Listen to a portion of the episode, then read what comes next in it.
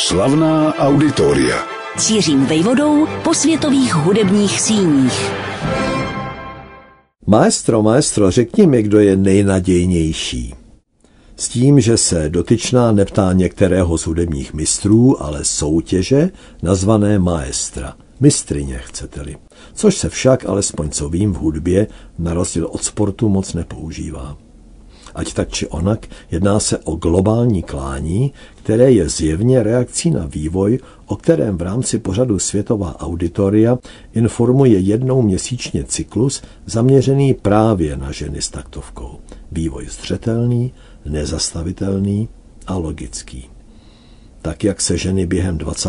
století začaly postupně víc a víc uplatňovat v nejrůznějších profesích, bylo lze očekávat, že dříve či později se jejich oprávněné ambice zaměří také na to, že budou v úvozovkách nejen hudebnicemi, ale také dirigentkami že symfonické či komorní orchestry budou nejenom obohacovat svým umem a svými výkony v různých nástrojových sekcích, ale že také stanou v jejich čele na dirigentském stupínku. A tak v období před covidem a válkou, které bylo ke kulturním projektům i díky bohatnutí západní společnosti poměrně štědré, se v Paříži dalo dohromady několik institucí, aby vytvořili soutěž s jednoznačně vypovídajícím názvem Maestra. Nikdo z jejich zakladatelů nemohl tušit, že první ročník, naplánovaný na rok 2020, se ocitne v sevření celoplanetárních obav ohledně pandemie a těkavých opatření, lišících se od země k zemi. Přesto se první ročník, do kterého se přihlásilo neuvěřitelné množství adeptek na Vavříny, uskutečnil. Vzhledem k zaměření této soutěže neudiví, že hlavní iniciátorkou byla žena, na kterou se podrobně zaměříme v jiném z dílů našeho pořadu. Nyní proto jen stručně. Claire Gibault je všestranně vzdělaná a společensky aktivní dirigentka, na jejím škontě jsou desítky nastudování oper na různých jevištích jak doma ve Francii, tak i v zahraničí. Zcela namátkou. Od Monteverdiho Orfea přes často uváděná operní díla typu Rossiniho, Lazebníka Sevilského, až třeba po Britnův únos Lukrecie. Francouzská dirigentka Claire Gibault, svého času též europoslankyně a lokální politička zvolená na radnici jedné z pařížských čtvrtí, je zakladatelkou i šéfkou komorního tělesa Mozart Orchestre Paris. Navzdory názvu zaměřeného na hudbu několika staletí, včetně soudobé. Orchestr tvoří jeden z pilířů celkového zázemí mezinárodní soutěže Maestra, protože ve finále doprovází vybrané adeptky na vítězství. Druhým pilířem je samotné místo, kde se soutěž koná. Pařížský areál zvaný město hudby a tamní sídlo Pařížské filharmonie, kterému vévodí velký sál pojmenovaný na počest Pierre Bouleze. Své kreativní síly zde spojily dvě veličiny francouzské architektury. Areál jako takový navrhl Christian de Park, budovu Pařížské filharmonie, jeho neméně slavný kolega Jean Nouvel. Oba nositelé předních světových cen za architektonické dílo. Ze sociologického pohledu je nutno vyzdvihnout lokalitu, ve které město hudby se svojí filharmonickou dominantou vzniklo a kde se taky soutěž maestra koná. Kdo by se domníval, že tvoří další zlákadel pařížského centra, mýlil by se ze dvou důvodů. Jednak by se tu už stěží hledal potřebně velký pozemek. Především bylo ale úmyslem politiků umístit jej na východní okraj metropole, záměrně do oblasti, která v leckterých zákoutích překypuje chudobou a sociální nerovností, někdy i agresí. Právě tam, ať se šíří kultura, jejíž postupné vstřebávání může snad i problémovou mládež přisunout časem k obecné kulturnosti. To vše je přirozeně voda na mlín mezinárodní soutěže mladých dirigentek Maestra, která se v podtextu zabývá další ze zvolna překonávaných bariér, tedy tím, že neexistuje reálný důvod, aby byly z dirigentského řemesla vyčleňovány ženy.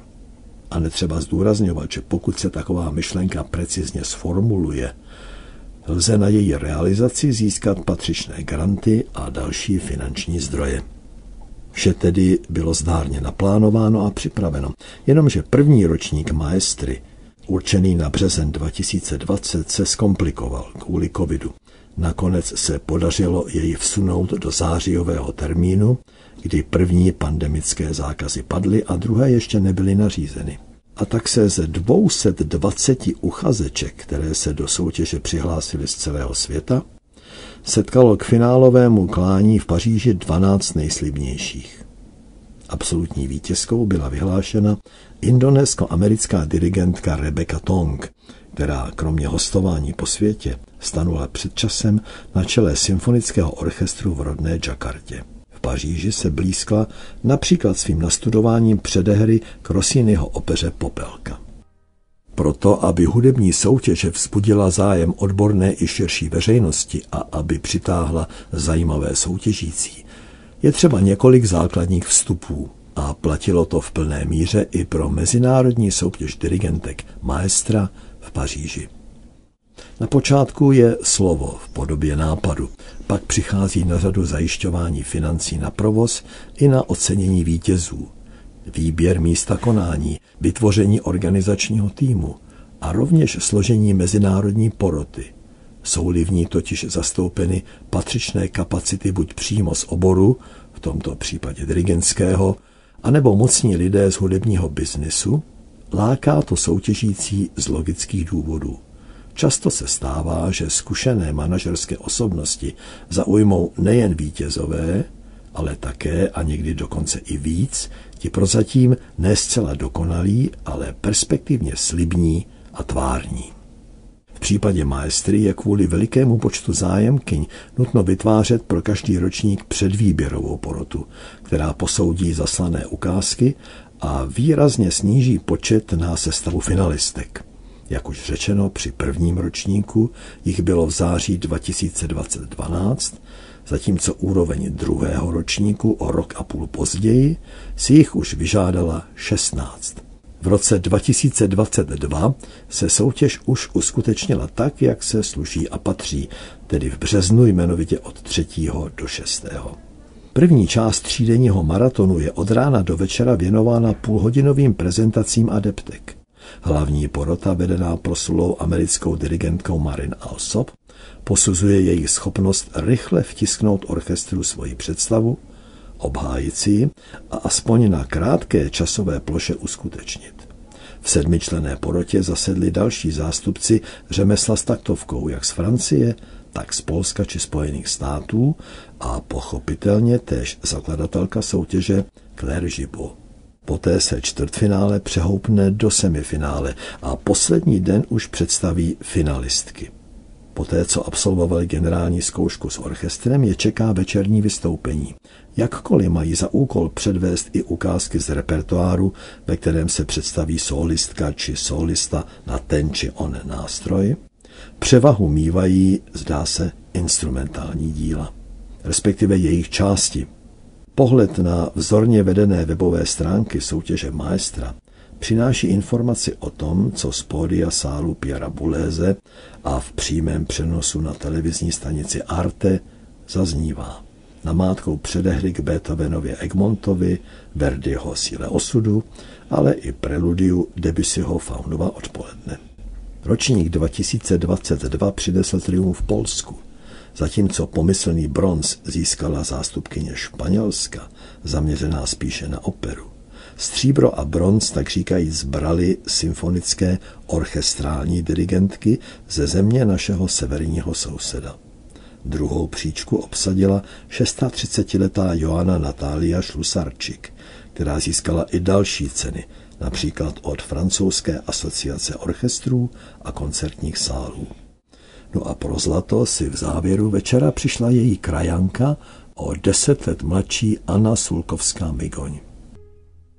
Zmínka ještě nepadla o tom, kdo se do maestry může přihlásit a jaké odměny čekají ty nejúspěšnější. Zajímavostí poměrně neobvyklou je v tomto případě skutečnost, že soutěžící nejsou alespoň prozatím omezeny věkem. Lze pochopit, proč tomu tak je – Pokud má takto koncipované klání pomoci v kariérním postupu ženám, nebylo by, jak říkám, alespoň prozatím rozumné, aby do něj nebyly přijaty právě i ty, které o svoje místo na slunci usilují už řadu let.